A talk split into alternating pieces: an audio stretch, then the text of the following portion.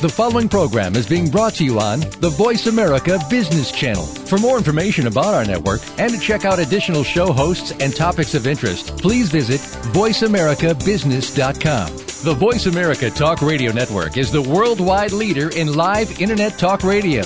Visit voiceamerica.com. The views and ideas expressed on the following program are strictly those of the hosts or guests and do not necessarily reflect the views and ideas held by the Voice America Talk Radio Network, its staff, and management.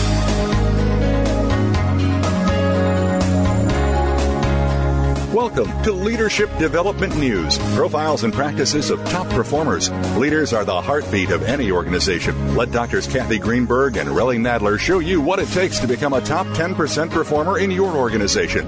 Now, here are your hosts, Dr. Greenberg and Dr. Nadler. Welcome to Leadership Development News, hosted by Dr. Kathy Greenberg and Dr. Relly Nadler. I'm Allison Childs with the Center for Creative Leadership. Kathy and Relly have helped thousands of people like you become better performers, managers, and leaders with their unique approaches to coaching. Dr. Relly Nadler is a master level certified executive coach with the International Coaching Federation. A psychologist, corporate leadership, and team trainer, Dr. Nadler brings his expertise in emotional intelligence to all his keynotes, consulting, coaching, and training. Dr. Nadler's Leaders Playbook provides hundreds of tools and strategies to develop star performers. For more information and free tools by Relly Nadler, go to www.truenorthleadership.com. New York Times bestselling author Kathy Greenberg wins hearts and minds around the world with her internationally acclaimed books on the new science of happiness, including What Happy Companies Know and What Happy Working Mothers Know. Kathy is available for a variety of consulting and coaching programs where you can learn to apply her unique happiness equals profit business formula. For more on Kathy's coaching, tools, consulting, and keynote speaking, go to www.h2cleadership.com or www.whathappyworkingmothersknow.com for free tips and downloads. Welcome to Leadership Development News, profiles and practices of top performers. I'm Dr. Relly Nadler. My co-host, Dr. Kathy Greenberg, is also on the on the line here. Kathy and I are your leadership development coaches. We have helped thousands of leaders and executives to perform in the top 10%. And today we're very excited about having Betsy Myers. We're going to talk about a life of public service. Let me tell you a little bit about uh, Betsy. Betsy Myers most recently served as a senior advisor to Barack Obama's presidential campaign. She joined the campaign in January 2007 as the chief operating officer tasked with the challenge of building one a one million dollar organization and uh, established the campaign with a business model and customer service mentality. Betsy also represented the campaign the campaign as the chair of Women for Obama. Prior to this appointment, Betsy was the executive director of the Center for Public Leadership at Harvard's Kennedy School of Government, with a track record of strategically building and realigning organizations. Betsy focused the center's teaching and research around personal leadership and being a fully integrated person. She believes that the hardest person we will ever manage is ourselves. That's something very true that Kathy and I uh, resonate with. And as a senior official in the Clinton administration, she was the president's most senior advisor on women's issues. In a previous post, Myers was the director of the Office of Women's Business Ownership at the SBA, where she served as an advocate for the 7.8 million women entrepreneurs in our country. So we are really delighted to have Betsy on the program today. Betsy, you want to say hi, and we'll ask you a couple questions down the line? Sure. Great to be here. Thanks so much. Well, thanks. thanks for being uh, with us, Betsy. We're we're really excited to have you with us today. And you know, um, um, Kathy and I always want to bring you the best in leadership topics, interviews with proven leaders like like Betsy, and provide evidence-based best practices to help you develop more leaders. And Kathy, you want to jump in and take yeah, it from here? I'm chewing at the bit here. I can't wait to get good, good. started. I, I, I, I can hear it. I just I'm like I'm like a little kid today because um you know I was very fortunate to uh, to meet Betsy at a conference uh this uh this winter in November uh, with linkage, and uh, Betsy was one of our speakers, and I'm I'm so happy to have her on the show. As you can tell, I'm just uh, I'm very excited because we also had uh, her sister uh, Dee Dee in our book, uh, What Happy Working Mothers Know. And I've also uh, been spending a little bit of time uh, with her youngest sister, JoJo. So we'll learn a lot about Betsy and her family today, um, hopefully, as we learn about her as a professional and uh, how she's going to help us learn more about leadership development. And that is the topic of today's show, believe it or not, and what we try to share with all of our listeners in every one of our programs is something that they can take away and use immediately. We love to share insights that we have learned from many wonderful speakers and authors on how to develop more leaders in your organization and how you can be a better leader as well. Certainly what happy companies know about performance and about being your best and having satisfaction both at work and at home. We also love to talk about emotional intelligence and positive psychology strategies to help you not only be your best, but perform, uh, as Relly will talk about in a little bit, in the top 80 percentile of your company. We are both advocates of brain and neuroscience contributions to top performance. And as you know, throughout the year we will have special guests who will talk to you about the importance of brain and neuroscience. We always like to include something about generation and gender differences because we know to be leaders, we have to have followers, and they come from many different generational viewpoints, and it's important for us to make sure that they're listening as well. We also like to help you be your best through work-life balance practices, strategies for managing yourself and your boss, and what's most important is to do these with small steps that make a big difference because we know you are the heartbeat of your organization, as is any leader. And on that note, Relly, if you can talk a little bit about why we feel leadership development is such an important science and the science behind leadership. We'll continue on and interview Betsy. Great. Thank you, Kathy.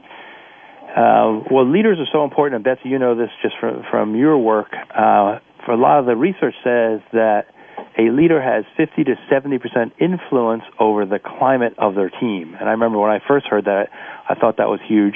I think in some places the leader has even more, 90 percent influence over the climate of their team. And that's because emotions are contagious. And the person who is the most contagious is the leader. And that's why we like to call them the emotional, emotional thermostat for their team. And Betsy, just like in the intro, I'm interested in hearing uh, one of the key things around self-management and how does a person become a fully integrated person because they can influence so many people. And we also know that one of the keys of being a star performer is trying to get someone into the top 10%. It really is a tipping point.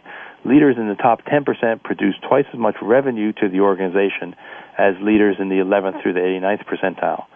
And one of the keys of getting into that top 10% is this aspect of emotional and social intelligence, which includes positive psychology.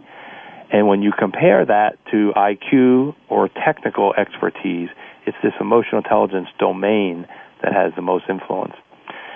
And in many organizations, training is one of the key things done, and training can help someone get into the top 10%. Um, some of the research says that training alone can help about uh, 22% increase in productivity. But if you add training in it with coaching, individual coaching, Kathy and I are both uh, certified executive coaches, you're able to ground that learning. And research shows that with training and coaching, you can get about an 88% um, increase in, in productivity. And often, just in one day, you can get these coaching networks to be uh, integrated into your organization. And studies have showed that happiness, which is Kathy's sweet spot, is tied to profit by more than 93%. For more information about Dr. Kathy Greenberg, her website is www.h2cleadership.com for her happiness books, tools, speaking keynotes, leadership, and coaching services. For more information about me, Dr. Relly Nadler, my website is www.truenorthleadership.com com for emotional intelligence books. There's some free EI assessments, speaking keynotes, leadership, and coaching boot camps. And so now, Kathy, maybe you can give us a little bit more of the of the history and how you came to meet Betsy. Well, obviously we have someone here who has a very strong um, affinity for helping those in the public domain uh, achieve greatness. And as you said, Relly, uh, Betsy uh, most recently served as a senior advisor to Barack Obama's presidential campaign. In fact, she uh, she was instrumental in uh, helping the campaign set a business direction and setting up an operational model and a very strong customer service mentality, which, as you know, served that campaign extremely well. And Betsy, hopefully today you're going to share some insights on uh, on how you did that and uh, sure. a little bit about your new book. Um, Betsy also represented uh, the campaign, as you said uh, so well, Relly, as the chair for the Women for Obama function, and um, I actually attended one of those functions in July, so we'll talk a little bit about that. And she's traveled um, extensively, and uh, in the 2008 campaign, she traveled speaking to undecided voters and concentrating on women's outreach. And uh, these efforts included a working partnership not only with Women for Obama, but the Democratic National uh, Convention's Women's Leadership Forum. And she spent a significant amount of time uh, during uh, that uh, relationship working on unity efforts, meeting with the Clinton supporters across the country uh, to hear their concerns and invite them to join the Obama efforts, which, as you know, became extremely successful. You know, prior to that appointment, uh, Betsy was the executive director uh, of the Center for Public Leadership at Harvard's Kennedy School of Government, and that's where Betsy and I share a love for a common uh, philosopher by the name of Warren Bennis. Um, she came to the Center uh, for Public Leadership in 2003 and bringing with her a proven track record of building, growing, and funding both strategically realigning organizations to manage themselves and to better behave as organizations in a, a strategically, fundamentally um, aligned way. She um, she's definitely uh, one of my favorite people these days, and she's known for bringing um, her focus uh, to the center's teaching and research, which also increased the center's efforts around women and leadership. And she, of course, worked closely with the Harvard's Women's Leadership Board. Uh, as a senior official uh, in the Clinton administration, I could go on forever. Uh, she was the president's senior advisor on women's issues, but in this capacity, she helped ensure that such issues as domestic violence, reproductive choice, breast cancer, and women in business figured prominently on the administration's legislative agenda. You know, Betsy has a, a huge um, following. Uh, she she is an advocate uh, for so many, and obviously her work in the U.S. Small Business Administration uh, first as the director of the Office of Women's Business Ownership and later as the Associate Deputy Administrator for Entrepreneurial Development, uh, has has made her a favorite of many uh, in um, in women in business. And she was responsible for the agency's technical assistance, management, and distance learning programs, which is uh, certainly an important way to help uh, others understand and know more about the importance of women in business. Uh, prior to joining the Clinton administration, uh, Myers spent six years building Myers Insurance and Financial Services based in Los Angeles. She specialized in the small business and women's market, providing insurance and retirement planning. And she is a public service fellow at Harvard's Kennedy School, where she graduated with an MPA, and um, she is, in fact, one of the school's alumni and certainly a big advocate for all uh, of women in business. So thank you, Betsy, and welcome to the show. Sure, it's nice to be here. Happy New Year. Uh, we always like to start our program with uh, with one instrumental question that helps our audience connect uh, to you as a person, uh, not only as uh, someone in the public eye, and that is, um, you know, you're such a uh, a part of a, a very wonderful and dynamic family. Can you tell us a little bit about who's been most influential um, in your life? Uh, who are the people who've helped shape you and your career, and why? Um, starting from a family perspective, is that mostly what you're thinking? What you're hoping I answer from? What whatever you'd like to share. okay. Well, um, you know, my I grew up in um, a family with I'm the oldest of three girls, and we're all one year apart. And um, my parents met in college and um, were married very young. My mother was not quite 19 when she married my father, who was and he was 23, not quite 24. And um, so, you know, I grew up with these very young parents, but my but my mother was hugely instrumental um, to me because in my uh, teen years, which was kind of the height of the Gloria Steinem, Title IX, women getting their voice. My mother, who had dropped out of college and she she was very smart, had been number one Latin student in Illinois and won a scholarship uh, for her music and all the things that she um, had accomplished. Dropped at such a young age, dropped out to marry my father, and was you know he was in the military. He was a pilot um, and uh, with the Navy, and so through his you know early career, she was kind of a stay-at-home mom and. So we had this mom, you know, stay-at-home mom who was very attentive to our needs and very happy person. So we grew up with a lot of unconditional love. And um, then when I was a teenager, she decided to go back to school, uh, finish her degree, and get her master's in psychology. So she, I kind of, as the oldest daughter, lived through her transformation uh, in, in getting a voice in her life and changing the d- dynamics of her relationship with my father and the relationship with us in the house. So she went back to school and finished her master's in psychology, and then taught women's reentry programs at a college called Cal Lutheran in Southern California. So I witnessed kind of her love of, she was very happy at this time in her life and her love of, um, uh, kind of, you know, women and what women could do and taking charge of your life and getting a voice. And so that had a huge impact on me. And, um, and then, you know, I think what my father showed us was he's a very disciplined person and he was very much about, you know, sign up to, you know, whatever you're going to do, do it. Get about doing it. Make no excuses. Do it every day. You know, be the best you can be. Go for it in life. So I think it was this interesting dynamic of a, mo- of a mother who, you know, I witnessed her transformation in her life, her voice, um, and all the stuff around the women's issues, and then from my father, the discipline, the take charge of your life, go for it, it you know, don't be afraid. Well, Betsy, this is off to a great start. We're going to be right back. We're going to take a quick break. This is Leadership Development News, and we're talking to Betsy Myers, so come right back.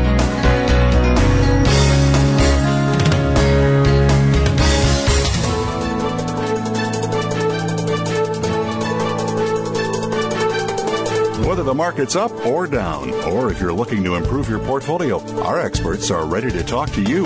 Call now, toll free, 866 472 5790. That's 866 472 5790. Voice America Business Network.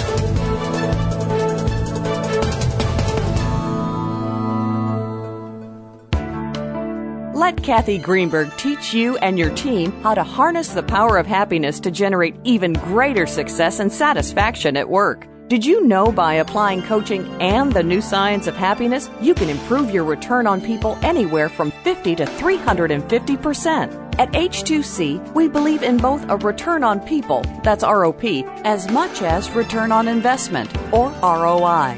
Dr. Greenberg, co author of What Happy Companies Know and What Happy Women Know, is the leading global expert on coaching combined with the new science of happiness and originator of the Happiness Equals Profits business formula. Kathy's company, H2C, Happy Companies, Healthy People, provides practical training for individuals and entire companies to maximize their potential in as little as one day.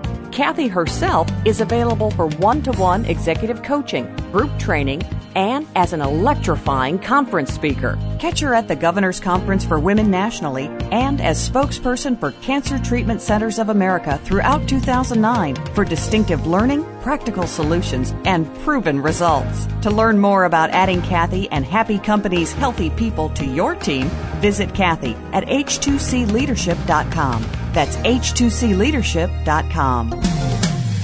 When it comes to business, you'll find the experts here. Voice America Business Network.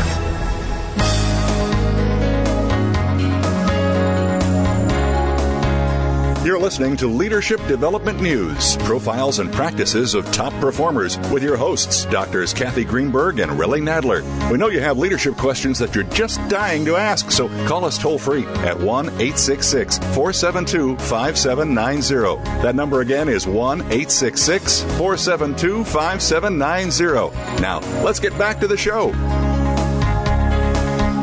Welcome back to Leadership Development News. We're talking with Betsy Myers a life of public service. We just went through her history. Betsy, you talked about your key influences, and I mentioned kind of the best of the head and the heart between your mother and father. Now, let's talk uh, about your outstanding academic work at Harvard, uh, where you were instrumental in helping to integrate more women into the Harvard community through the Women's Board. Maybe you can tell us a little bit more about about that work.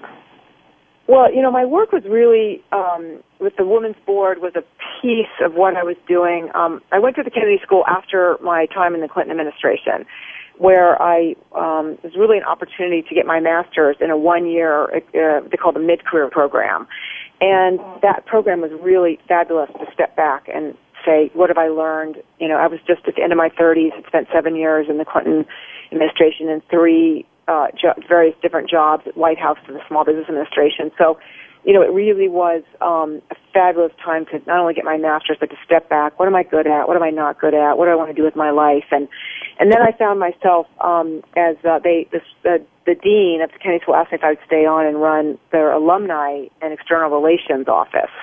And through that office, um, I worked uh, very closely with the Women's Leadership Board who had a new director. Uh, her name was Susan Ray at the time, and the school was very much, and our dean, Joe Nye, at the time, was very much devoted to making sure that this women's board um, was grew, had a voice, um, and it was an opportunity for women outside of Harvard who were business leaders and uh, philanthropists and um, and, and academics and other people who wanted to participate in not only you know the Kennedy School and the mission of its public service, but also in bringing uh, a woman's voice perspective to the school and working closely with the students um, who were, you know, the the school had its mid-career program, so average age is 40, but then it had its two-year program, so the average age is about 25. So, so for the importance of the the women's leadership board to to play a role with the students themselves as they figured out what they wanted to do next in their life um, in the role of public service. So I feel very honored to have had uh, you know a role in that board and its growth and um, gone you know did, did some projects with the board and then when I went over to the Center for Public Leadership, stayed involved. Uh, went to Egypt with them um, in the uh, January of 06 um, where we uh, did a joint conference with Mrs. Mubarak um, and women in Egypt. So it's a wonderful board, still there and still growing. Betsy, as you look at your relationship uh, to the Harvard uh, community, um, and and then as the executive director of the Center for Public Leadership at the Kennedy School, um, you you have a a way of being and a way of of, of uh, advocating uh, obviously distinguished by your career in public office. And you've been devoted to addressing these issues of personal and interpersonal leadership for some time. Can can you tell us what that means to you now, having been in in yeah. public office? Public, yeah, I, and, and I've always been never, I've never held public office, but always been in public service, like behind the scenes, and yeah, I mean, my my you know, my father was very interested in leadership in his in growing up, and so he is the one who I think who first kind of brought the awareness to me of kind of lead, the word leadership and what does that mean, and and and you know some of the authors that in my early 20s, people that were writing books that my dad was, uh, you know, read their books and fans of, like Ken Blanchard, who wrote The One Minute Manager, and and um, Peter, uh, uh, Tom Peters, and um, Stephen Covey and some of some of the big names that you you hear like that. And um so that's when I started to have this awareness of leadership. But I always was from the time I was very little like very curious about why people do what they do. Why why was it that when I was a kid you know we loved one somebody's father and we feared another kid's father? You know what what was it about one teacher that we loved and another teacher we didn't? So this was something very early in my life and I started to wonder as I got into my own career, you know, why was it that one, you know, like for example, when I was in the White House, why was it that one cabinet secretary was revered and like a Bob Rubin, who was our Treasury Secretary, and he got the work done, and another cabinet secretary, secretary didn't. So that's that's where I came to. So I came from an observation of others, but then also um, I've always been very in tune to my own being. You know, what when am I effective? When am I not effective? When am I happy? When am I not happy? When am I do I feel most engaged, most excited about the world around me? And that's when I really started to think about and think about leadership from the perspective that I now have, which is, and what my book's about, which is when people feel valued and included and heard and appreciated that, that they that they are able to be the show up as their best selves. And I saw it in myself and I saw it in others. And I've always been just absolutely fascinated by when people are conscious about what they're doing versus being unconscious. How many leaders are or managers or people in positions of authority, you know, are completely unconscious because I love your statistics that you you brought out the 50 to 70 percent of leaders you know, influence have influence over their team. I'd say even more than that. Mm-hmm. You know, anyways, it's just a fascinating topic. Um, you know that we are led not only in our business world but in our, in our lives and in our personal lives.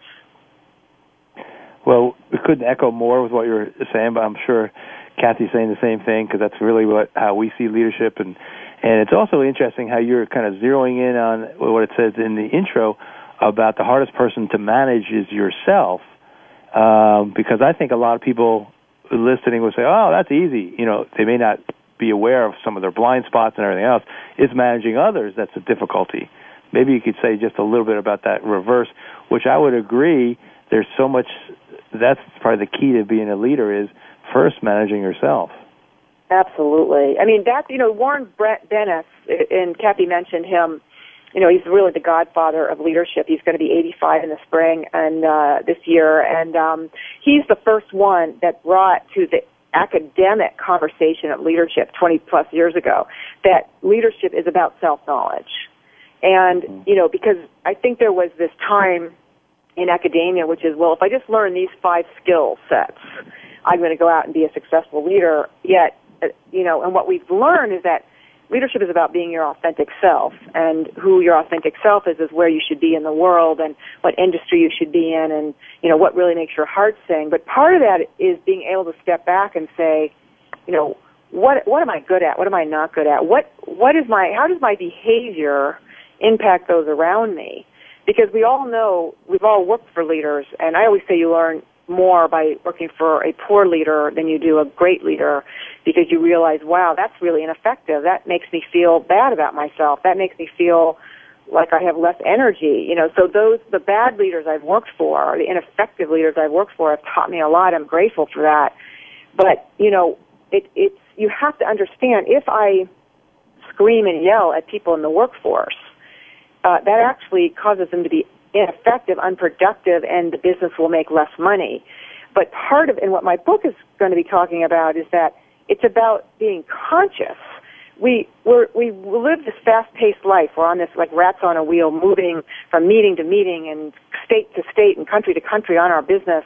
And how often do we, you know, step back and reflect? Which is why my Kennedy School year in 2000 was so critical for me because how often as people do we put the skidders on our life and say, I'm going to stop for a year and really, you know, think about what I'm good at, what I'm not good at, how my behavior worked here, where where it worked effectively, where it didn't work, uh, where it was ineffective, and, and be able to step back. And so I would say the number one um, most important aspect of a leader is is living consciously to be able to assess how our behavior impacts those around us and what's effective and what's ineffective.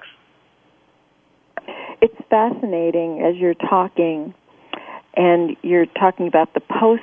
This was all your post Clinton experience, is that yeah. correct? Let's, yeah, uh, yeah, but refocus. also, yeah, we've been kind of in the post Clinton world, right. yes, but yeah. yeah, I just want to refocus for a second, Betsy, and and talk about your career during the Clinton administration uh, and your life as the head of the White House uh, Women's Office or the you know the SBA, where you ran the Office of Women's Business Ownership.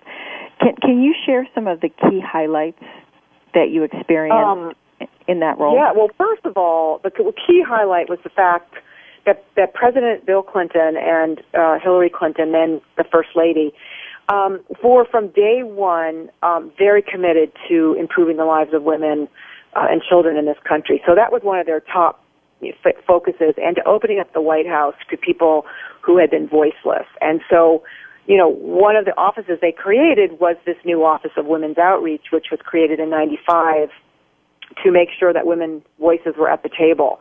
And so it was a privilege to work alongside the president and first lady who were so devoted to this issue, and particularly for President Clinton on issues like domestic violence because he'd experienced that as a child. He saw his stepfather um, hit his mother. Um, his mother died of breast cancer. So some of these issues that he and the first lady were so devoted to. So it was a privilege to work um, for them. I, and I think the highlight of my career was to work in the White House for a president and first lady who were so devoted to these issues that I care so deeply about. And um, one of the things I, I want to ask you to talk about when we come back from this break is when you were selected for this role. What were some of the what were some of the skills that you think made you so perfect for this role? And what are you most proud of based on that experience? So we'll be right back. You're listening to Leadership Development News, and we're talking to Betsy Myers, so come right back.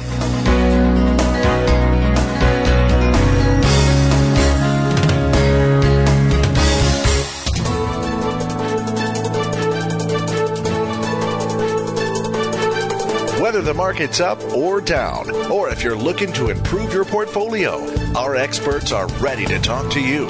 Call now toll free 866 472 5790. That's 866 472 5790. Voice America Business Network. Most leaders underestimate their influence and power over others and thus underperform. Dr. Relly Nadler and Leaders Playbook help leaders point the way by providing the strategic plays to get to the top in a simple paint by the numbers process. Seasoned and emerging leaders will have answers to these questions. What are the steps to move up and become a star in your organization? How do you develop your people to be the next level leaders in the organization? What are your triggers that are holding you back and how do you manage them? How do you maximize your power and and influence so you and your team perform better? What do you do to ensure your communication is received accurately?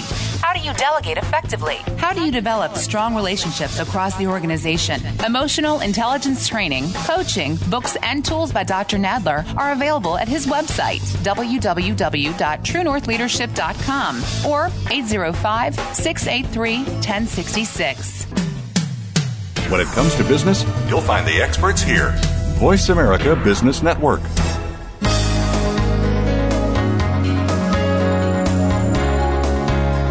You're listening to Leadership Development News, profiles and practices of top performers with your hosts, Doctors Kathy Greenberg and Relly Nadler. We know you have leadership questions that you're just dying to ask, so call us toll free at 1 866 472 5790. That number again is 1 866 472 5790. Now, let's get back to the show. Welcome back to Leadership Development News. We're talking about Betsy Myers and, and her life in uh, in public service. And Kathy was just asking before the break just about, you know, what were some of your accomplishments that you felt best depict your time in that role? What were some of the skills that you had uh, in with the Clinton administration? Maybe some of the things that you you most felt proud about at that time. Well, you know, it was a brand new office that was created in in um, spring of 1995, and in the beginning of the Clinton administration, the president um, it, they did not start an office. They had a, what you call a desk, someone who was um, responsible for kind of um, taking listening to the concerns of the women's constituents, and but the women leaders in Washington wanted wanted more. Um, they wanted a, uh, more of a presence, and um, so there had been some um, unhappiness with the women leaders because they had wanted more access. And the president listened to that and created the office. So the first, I think I walked into this new office with the important skill, which is being able to listen, to where the women leaders were, understand which leaders were um, you know, upset, which ones weren't, what which leaders needed a meeting with the president, um, what you know, what who who was okay, what you know, what were the top issues brewing, you know, and, and so that's really what I did in the early days of the office was to get my arms around because uh, some of the many of the leaders I did not have a relationship with, so I think you know things that I'm best at are being able to build relationships, listen, um, bring people together. And uh, one of the first things we did with the president was we brought in 25 of the women leaders to have a meeting with the president um, in the cabinet room where they were able to, kind of bring him up to date on the things that were that, that mattered to them, things they were hoping his administration would champion, um, and a real listening session. So that was some of the first stuff we did. Um, and the other piece, uh, going back to your question about um, things I'm proud of, President Clinton and Hillary Clinton were very much um, about opening up their White House to people that had been uh, voiceless, to make sure that they kept in touch with the American public. And that was just very, very much that we all understood that being on his senior team, um, that, you know, ways to include, ways to reach out. Um, and so we created a program in my office called At the Table, where we um, uh, went around to the various federal agencies and empowered women appointees to go out into the country when they were on travel um, to make sure that wherever they went on business that they added a roundtable with women to listen. And not only to do it with their own families and friends but when they were out in the world on business. And it really was this initiative we did over 2000 of these roundtables where women appointees would sit with american women in their homes or in their offices. And anywhere from 10 to 25 women to say the president wants to hear from you. You know, tell us what's on your mind. What do you want the president to know? And my office set up a system where we um, took all that input and developed a report. And every quarter we'd submit a, a, a report to the president on what was on the minds of American women. And it was very, very powerful to um, to create that dialogue um, back and forth between the American women and, and the White House. So that was something um, that also kept us, you know, uh, knowledgeable about. Here we are representing the Office of Women's Initiatives and Outreach, representing American women to the president and the president to American women, making sure that we set up a system that we could listen and hear and understand um, what was on the minds of women and make sure the president knew that. So that was that was something that we were very proud of, and and women still talk about today as I go out across the country they'll tell tell me they either hosted it at the table or that they um, were part of one. That is so exciting, Betsy. And as you talk about this, I can hear the inspiration in your voice, and that that seems to me to be a very salient model that many people can continue to use today in today's organizations to really have that opportunity to listen uh, to the common you know, woman so, Kathy, um, and so the common simple. man. Yeah, exactly. It's so simple. So yeah. It, it sounds simple, but I know that it takes some advocacy. So, um, talking about advocacy, um, shifting to the Obama campaign. Now, now you were the COO from 2007, right? And you really got this campaign up and going from an operational standpoint. Now, how did you get this role coming from the background that you had after the Clinton administration at the Kennedy School and uh, I don't want to get too far ahead of ourselves in the success story that you created, but I'd love for you to also share a little bit about how you raised some funds uh, for this campaign very successfully with some stay-at-home moms. Well, yeah. Basically, I I, think it was uh, three years ago, um, January fourth, uh, that um, I met with President, the then Senator Obama in his office, and he was pretty close to deciding whether he was going to run for president. And if he did, um, he was talking to me about whether I'd be interested in being his chief operating officer. And um, uh, what we were, you know, what I was intrigued with, and the reason I was sitting there in his office was that at our work at Harvard at the Center for Public Leadership, we had been studying the new model of leadership which is gone as the command and control era of leadership, and in is leaders who collaborate and listen and are who are authentic and comfortable in their own skins, and look for win-win solutions. And um, and Barack Obama, you know, from his speech at the 2004 convention, you know, really epitomized that new thinking around leadership. So I was really excited about the opportunity to work up close with this someone who embodied this new thinking around leadership, you know. Um, uh, and that day in his office, how he, his vision of the campaign, which was a vision that we need to run this campaign like a business because campaigns today are multi millions of dollars. You know, the Obama campaign in 07 was hundred, we raised 103 million dollars and um, it was almost a quarter of a billion dollar campaign. So they're business entities now. So you need to run them like they're a serious startup business. And secondly, he wanted to run the campaign with a, a model of respect and customer service. Um, and respect for each other inside the campaign, respect for the donor, the voter. And so that was really important as well, uh, because you don't also hear that very often. And then thirdly, he wanted to run the campaign with a low drama mentality that people would work out their differences between them and, and get along. And um, so the, I was intrigued with that, um, with that um, desire of his to run a different kind of campaign and show a different way to lead. And that's and and that job came about my name. Someone, um, woman by the name of Judy Gold, who had worked for me in the Clinton White House. Um, her boss uh, is the president's lawyer, um, and he he was um, responsible. Bob Bauer is his name. He's now the lawyer in the White House, but he had been the president's or senator's lawyer, and Obama had asked him to if he could help him find the COO. And Judy knew Bob, and Bob had mentioned they were looking for somebody, and she mentioned my name. So that's kind of how I got in the mix um, of uh, the Obama campaign. And to your question about the stay-at-home moms, um, we m- operations had nothing to do with raising money. We had our job was when the money was raised to make sure that it was accounted for by the database and the system we set up and, and put in the bank, what we call cashiered.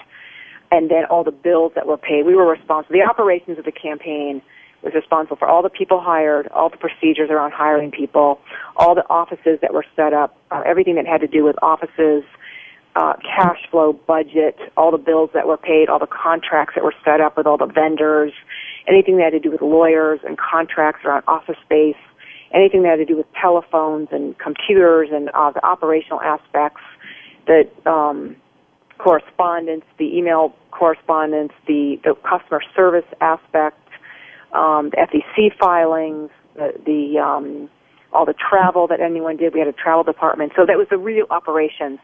And Kathy point to, I did hire three women that were had been stay-at-home moms, but they all had had operational backgrounds, and they'd all taken time off over the last couple of years before this, uh, January 07, to be with their kids. And my friend Judy Gold, who'd helped me get the job, knew two of the women um, and said they that in Chicago that they would be able to help me, and I hired them on the spot. Um, and then they knew a third woman, Marianne, uh, who had financial operational background, and we hired her in the beginning just as consultants to help me because I was by myself in Chicago you know, getting all the details set up. Because if you remember, um, Obama announced his exploratory campaign on the 16th of January 07, which allowed us to raise money. But then we kicked off the campaign February 10th. Um, so we had very little time to get going. So I grabbed these fabulous three women, and they were all incredibly. Uh, I was so lucky to get them. Marianne Markowitz became our our uh, financial chief financial officer, CFO, Jennifer Clark became our um, head of human resources, and Annalisa LaFontant became um, after she she was kind of my chief of staff in the beginning, helped us get the office set up and all the details, and then she became head of travel. So these three incredible women. Um, people don't really know that story, and I, I, you know, think that more people should know about the real truth about how this operation got up and going by just a handful of amazing people that included three stay-at-home moms and uh, who yeah, who went on to have big roles in the campaign. And Betsy, just for the purpose of our listeners hearing the names of the women, it was Marianne Markowitz, and Marianne Jennifer Markowitz, Clark, uh huh, Jennifer Clark, and Annalisa LaFontant. And um, Marianne went on to be the regional head of the Small Business Administration in Chicago. And Jennifer Clark is actually in Seattle. Her husband, uh, through his job, she moved to Seattle, and so she's out there reconnecting with her child and, and helping the mayor and some other doing some other things. And Annalisa uh, also is in Chicago and um, took some time off after the campaign to reconnect with her family. Now we're going to come right back after this commercial break and talk to you a little bit more about your learnings and what you can share with us about leadership. And uh, if you can just think about that for a second, we're going to go to a quick break. This is Leadership Development News. We're talking to Betsy Myers about a life of public service, so come right back.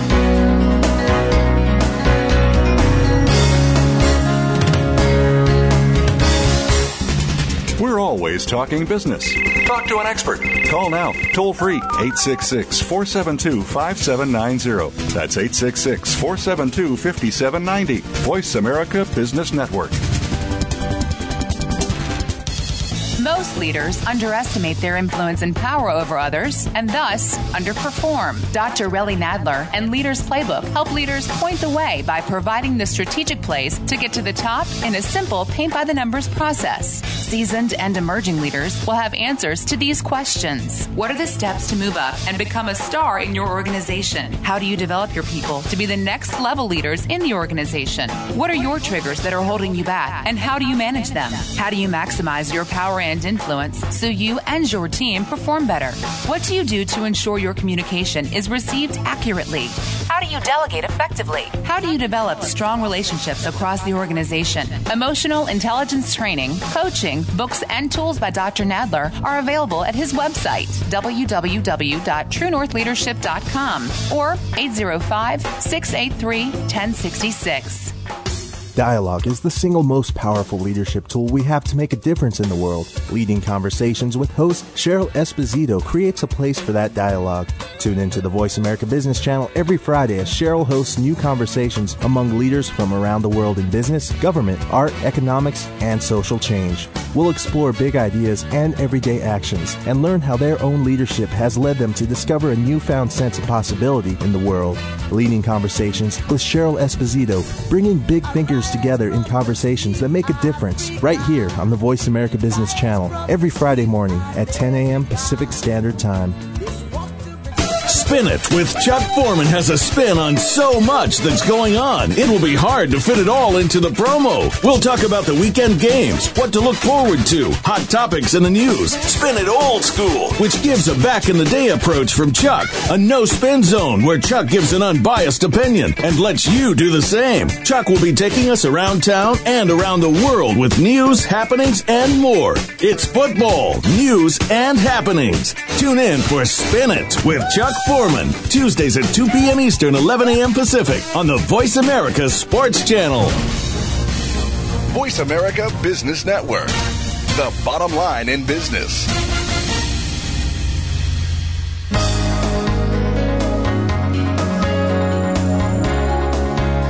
You're listening to Leadership Development News, profiles and practices of top performers with your hosts, Doctors Kathy Greenberg and Relly Nadler. We know you have leadership questions that you're just dying to ask, so call us toll free at 1 866 472 5790. That number again is 1 866 472 5790. Now, let's get back to the show. Welcome back to Leadership Development News. We're talking with Betsy Myers topic is a life of public service. And, in this segment, we want to check in with Betsy has a book that we want to hear a little bit about. Um, but also, it sounds like you were offered a position in the Obama administration. Maybe you can talk about some of the your decisions uh, about you know not choosing that. Well, I actually was never offered anything in the Obama administration. I chose not to pursue anything. I see. And I was okay. pretty honest with the team. My friend Pete Rouse, who is the senior advisor to the president in the White House, who was a senior advisor in the campaign, that um, you know the campaign had been a fabulous two years, but it had also been you know for someone who has a family um, and a little kid, um, it was a lot on my family. So my family had moved to Chicago for part while I was the COO, and then when I hit the road in 08, traveling as chair of Women for Obama, my family, husband and daughter moved back to Boston. And, um, and I, I think sometimes it was the second year that was harder because I was on the road and I was gone more. So it, it, it became evident to me that it was time to take a break from the the 80 hour weeks, and that my child, who was in first grade, um, really needed needed me, and so it was a difficult decision, but but not one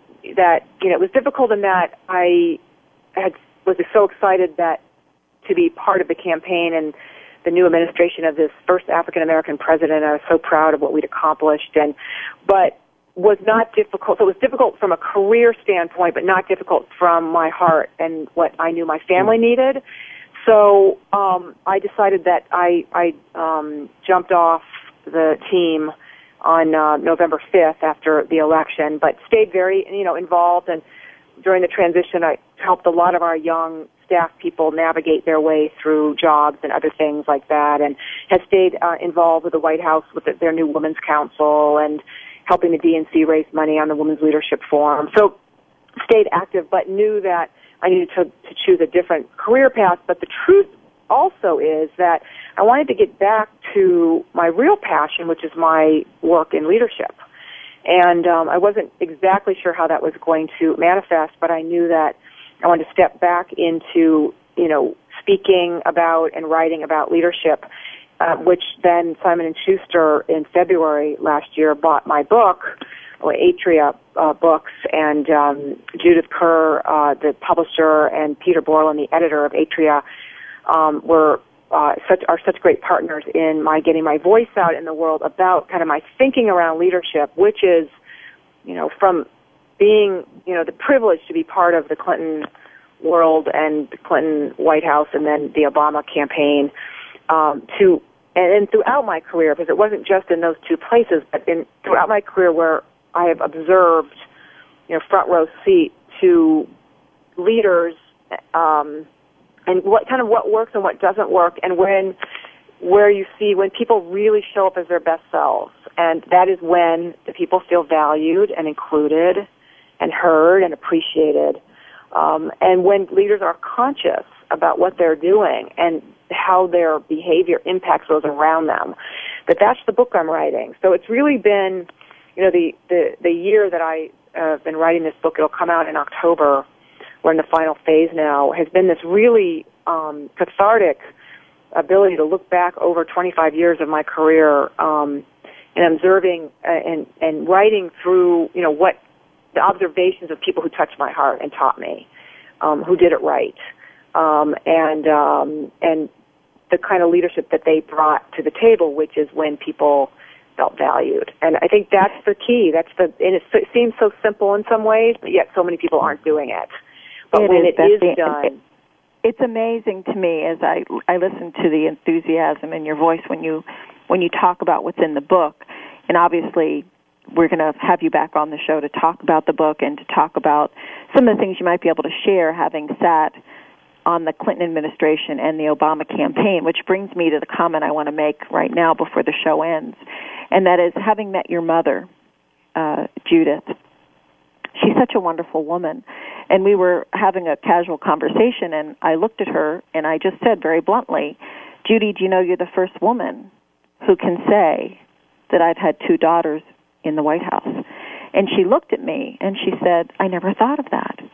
And Yeah. it just, it struck me at that very moment how a woman who has had so much leadership capacity in her life, um, who feels valued and who loves all of her successful children, whether it's JoJo, who's a successful makeup artist in Hollywood, or Dee Dee, who was in the Clinton administration, uh, who's written her own book, and and you as the as the eldest daughter who's now writing her book on leadership. It's so often uh, that we hear that people don't see themselves for who they are, and it was such a wonderful opportunity to share that insight with Judy, and I hope she takes advantage of that. Yeah, well, my, my mother, you know, she was just very much about unconditional love and cheering us on, and um, you know, she really didn't have, um, you know, you see sometimes parents, you know, we want, we have ideas of what our kids should do and be, and my mother was very much about be who you are. And you know she and and if you fail, it's okay. You can always come home. I mean, I think that my sister Dee Dee and I have talked a lot about, you know, we both.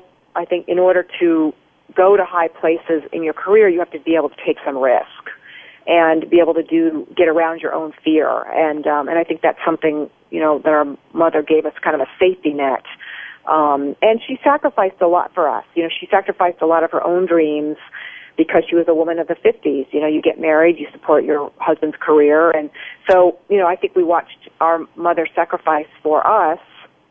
And so for me, it's always I've always wanted to, you know, make my mom proud uh, of of us. And um but you know she i'm so grateful to her because even to this day she's you know our biggest cheerleader. And um and there's there's something really lovely about that. And i try to do that for my own daughter. For her you know she's very different than me. She's more shy. She's more creative. That not to be like me but to be her who she is. And i think that's what my mom taught us and what she guided us towards and even as we got older we had we Dee Dee and I both had children later and my sister Jojo has no children. There was never any pressure like you need to have kids and you should get married. And it was really just go on your path, do what makes you happy, and um, and there's no right way to do it. And and, and I think that's a gift she gave us. That's beautiful. I mean, that's that's really a gift that she gave you. Um, thinking about that, is is there kind of one thing that may be a gift or a tip for for leaders there about kind of this authenticity and personal leadership that you may be able to uh, impart with us before we end? Yeah, I mean, I think the biggest thing is to listen to your heart and to know, you know, that you choose a life that that makes your that makes you happy. I mean, to, to Kathy's work about happiness, that you know that it's okay to be happy and that to be in places where you celebrate others and others celebrate you, and that's a life that you can can create. Um, and part of that is being willing to occasionally you know, stop to create the time to take a walk, take a yoga class, you know, find ways to be able to stop and think and say what's working in my life and what's not working in my life. You know, being going back to what I was saying about being conscious, mm-hmm. conscious about you know how your behavior impacts yourself and impacts those around you. You know, uh, what what is getting in the way of your personal happiness or you know, you are being as effective as you want to be? Um, what are the things you're doing to sabotage that? And that just takes rigor uh, of time to stop and get off the wheel. And for me, you know, I take, I go to uh, yoga classes three times a week, and that's where not only, you know, for my body, but for my mind, able to stop. There's no cell phone going off. It's quiet for an hour and a half. It's time for myself. And women particularly, I think we're not as good. Well, I think men too, but women particularly like everybody comes before me, before us, because you know, and there's no time for us to think. So that's what I would say for leaders is to, to create time to reflect, um, to to live more consciously, and to ask people around you that work for you and are in your family, you know, what, where are you? How are you doing? What can you do to be better because feedback from others is also really important and we often don't don't ask for that and don't get it. And speaking of feedback, Betsy, people can reach you at betsy at betsymyers.com. Is that correct? Correct. Outstanding. Excellent. Thank you so much for spending time with us today. Oh, we look so forward welcome. to having you back. Absolutely. Well, thanks for what you guys are doing and getting voices out there in the world on this important topic. So congratulations to you too. Thank you, Betsy. This has been fabulous. This is Leadership Development News signing off. Please tune again uh, next week when we have our next show. Thank you very much, Betsy. Thanks, guys. Appreciate it. You've been listening to Leadership Development News, profiles and practices of top performers with your hosts, Doctors Kathy Greenberg and Relly Nadler. We sincerely hope that you're leaving us today with some great ideas and inspiration from today's top leaders. Join us again next Monday at noon Eastern Time and 9 a.m. Pacific Time right here on the Voice America Business Channel.